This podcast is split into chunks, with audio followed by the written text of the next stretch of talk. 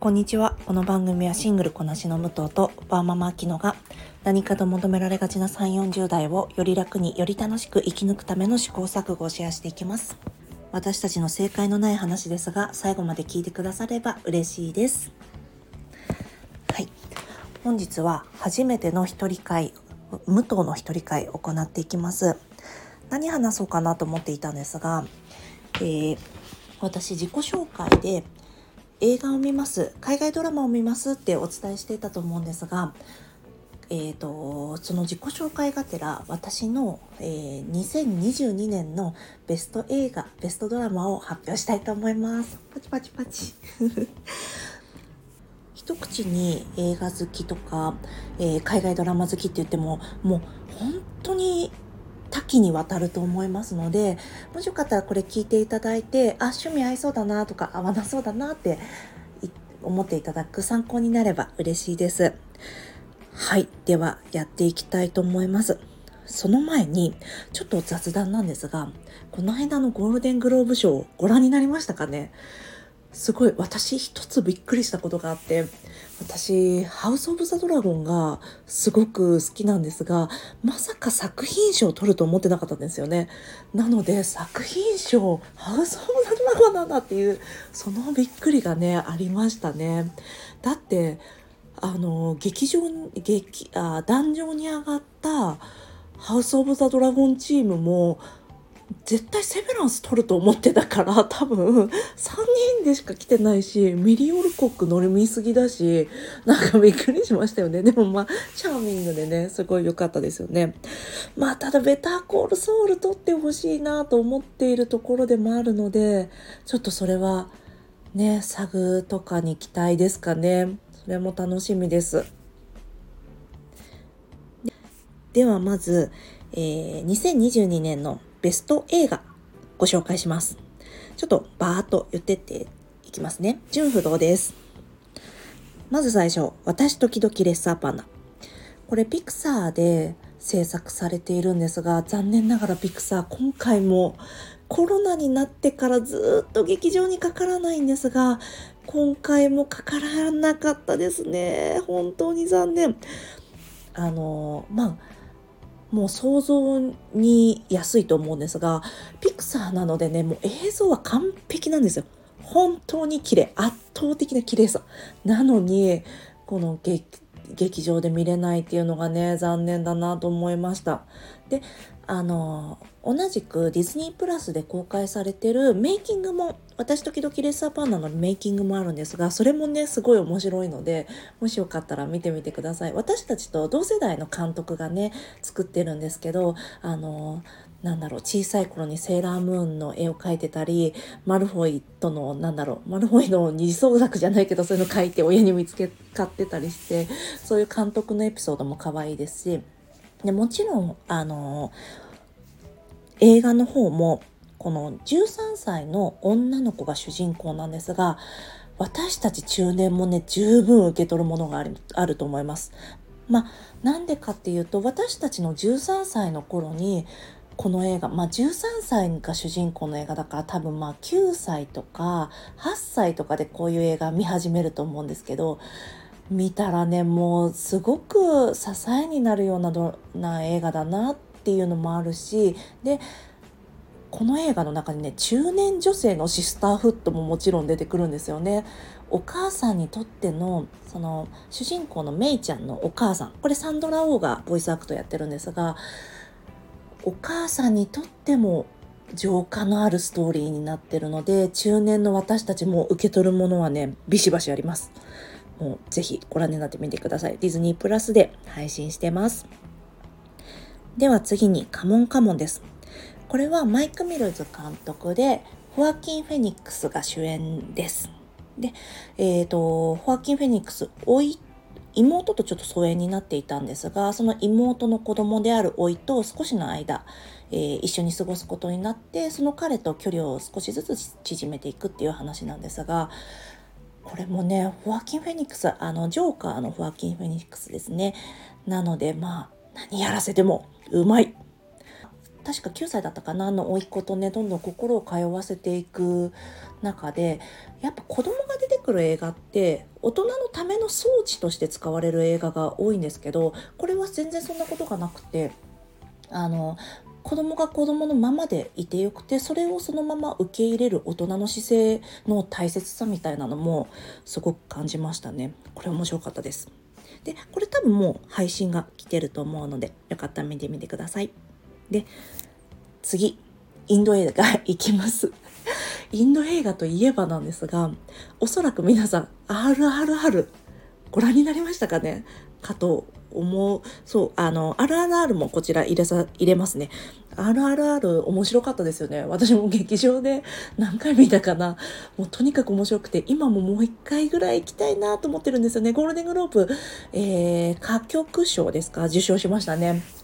おめでたい。そうすごく良かったですあのゴールデングローブ賞といえばこのなんだ白人だらけで同じ意味じゃないですか そうそれですごく批判のある賞でもあるのでそういうアワードなので、まあ、だからこそこのインド映画が各局賞を取ったことってすごく意味があると思うんですよね。植地植民地、えー、イギリスからの植民地時代のインドを描いているのですごくこの意味合いは大きいなと思いましたそれに何といっても話がねすごく面白いこの2人の出会い橋の上と橋のたもとでの出会いあれすごく良かったですよね。あの身振り手振りでこのお互いの動作をなんかうんうんって分かり合うっていうあのオープニング最高に良かったです。あのちょっと3時間で長いんですがやっぱり劇場で見るのすごくおすすめです。まだまだギリギリやってるかと思いますしこのあとゴールデングローブとか、まあえーと、他の賞とかにも絡んでくると思うのでもう少し地道に地道にあの関数は減ってはいるけど伸びあの何て言うんですかね公開日は伸びてるのでよかったらご覧になってみてください。次が、えー、インド映画もう一本がグレートインディアンキッチンです。このグレートインディアンキッチンは、えーと、インドのケーララ州という田舎の方に嫁いだインドの都市部から少し田舎の方に嫁いだ女性の話なんですがで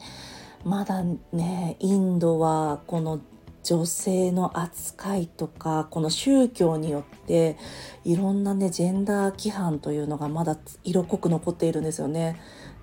そう新婚でまあ楽しくやっている主人公だったんですがど日常の日常に隣り合わせにある地獄みたいなものをすごく感じられますね。このどうしても女性と不浄まあ生理とかもそう言われますし女性の存在が汚れっていうのは、まあ、神道とかでもある考え方だと思うんですがそれがねすごく色濃くまだ残っている地域での話ででその彼女は学があるし教養もあるのでこれがおかしいって分かってるんですよ。で周りの女性も結構分かってる方が多いのにそれでも漫然とその慣習に従わざるを得ない状況があるわけなんですよね。その日常にとらわれてしまう日常の地獄にとらわれてしまうことの恐怖みたいなのを明るいパッと見明るいインド映画かと思いきやという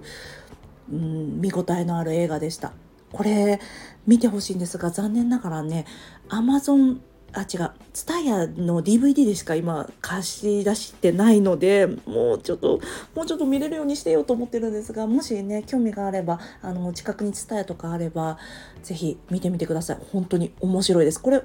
うん面白かったですね。はい。では次いきますね。で次がノープです。ジョーダン・ピール監督の最新作ですね。ノープも本当面白かったですよね。私、ゲットアウトもすごい好きなんですけど、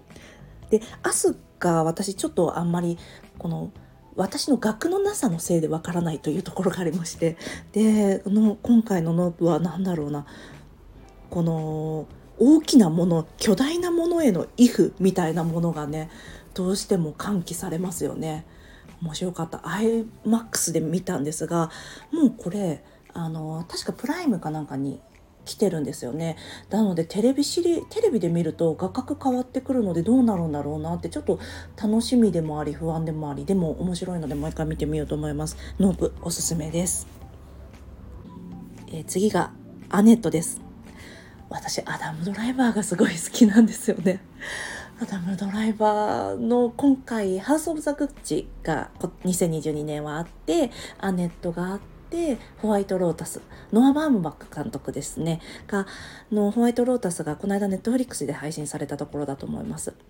すみません。これホワイト・ロータスじゃなくてホワイトノイズの間違いです。失礼しました。でアネットはですね有害な男性性を描いているんですがこのアダムのね演技のうまさが本当に小憎たらしくて殺してやりたくなるんですよ。本当に。もう本当にね面白かった。なん言っちゃうとネタバレになっちゃうからちょっとあんまり言えないんですけど本当にねミサンドリーの強い男をね演じてるんですよ。なんかなんだろうなコメディの支配性みたいなもの。笑える人を笑かすものこそ他者を支配できるみたいな感じがあってですね。こうごめんなさい。うまく説明できないんだけど見ていただくとなるほどねって思うと思うので是非見てみてください。で次が「スパイダーマンノーウェイホーム」これも何回も劇場で見ました。面白かったですね。もうピーターがピーターがかわいそうだよ。もうね胸圧展開でしたよね。もうこれはなんねこの後何でしたっけ？ドクター・ストレンジも見ましたけどやっぱこのあとどうなるんだろうなピーター・パーカー。もう幸せになってほしい。もう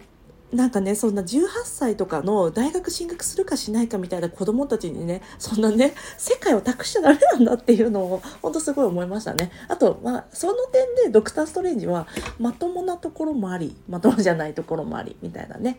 まあアイアンマンもその点ではねまともでしたよね。君は子供だから帰れとかよく言ってましたもんね。はいちょっと話それちゃいましたが「スパイダーマンノーウェイホーム」も多分ディズニープラスで見れるようになったのかな？ソニーピクチャーズだけどそれは大丈夫になったのかな？ちょっと何ともなんですが確か配信にはもう絶対来てたと思うのでご覧になってみてください。次がアフターヤンです。え、24の作品はね2022年もすごい面白かったですね。あと「Everything Everywhere All at Once」ですかね。ごめんなさい。これはタイトルが長くて間違ってるかもしれないんですがミシェル・ヨーの最新作すごい楽しみですね。やっぱゴールデングローブのスピーチ聞いてちょっとグッときちゃいましたね。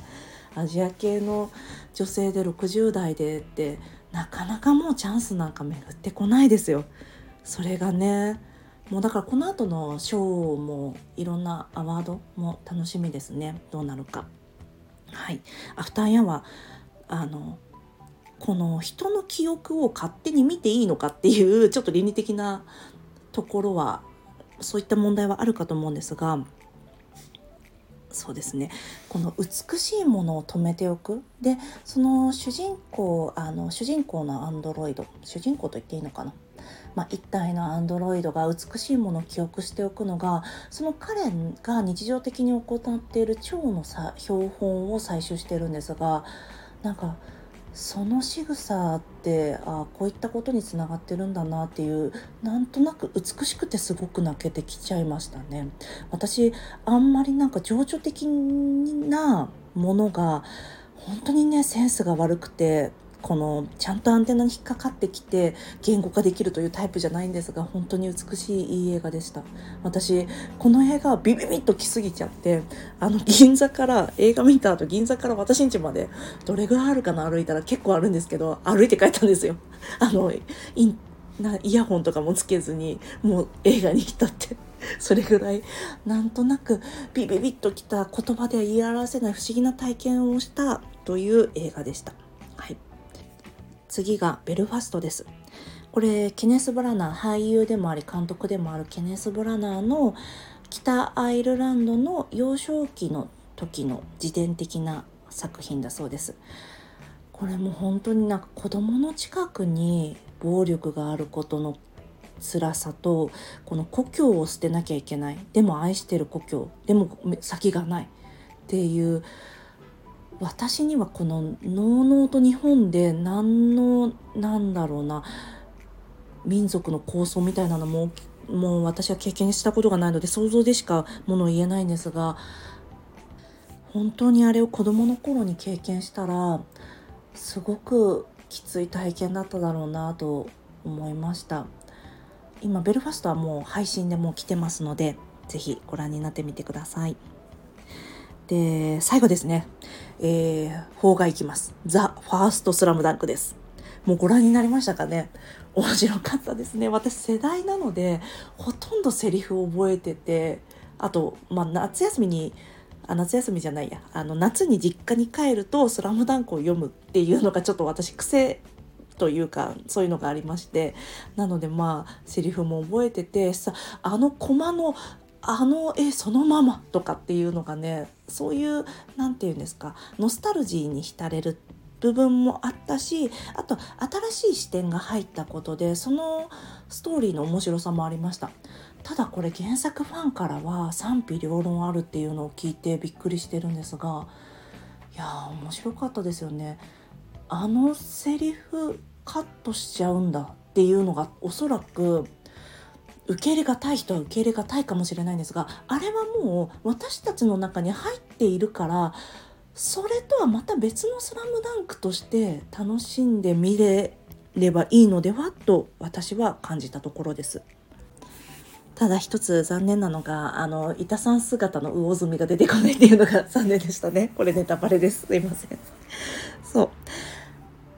う。でも私あとラストのシーンも良かったですね。この宮城亮太って原作の中ではこの過去のエピソードが出てこなかったので私宮城亮太すごい好きなんです。宮城亮太とあの小暮くんが好きだったのですごい良かったですね。あと宮城亮太が何かすると安にあの次のシーンは安が抜かれるっていうのもあの同期同士の何て言うんですか友情を感じさせていいなと思いました。はい。以上になります。すいません。すっごい長くなっちゃいましたね。この結構もう配信でほとんどのものまあスラムダンクは今もねあの劇場かかってますんでよかったら見てみてください。もう2020年面白い映画いっぱいあった。もう話題になったで言ったら多分「トップガン」とかすごかったと思います。この「トップガン」なんて言うんですかね。私はちょっとあんまり あのトム・クルーズはカーズ3をちょっと見た方がいいのではないかと私は思いました。ここ、これを言うまでに留めておきますね。はい。ではすいません、長くなっちゃいました。あのー、皆さんの面白かった2022年の映画とかもあったら、ぜひ教えてください。見てみたいです。はい。では、以上、私の最初の一人会となります。では、本日も聞いてくださりありがとうございます。失礼いたします。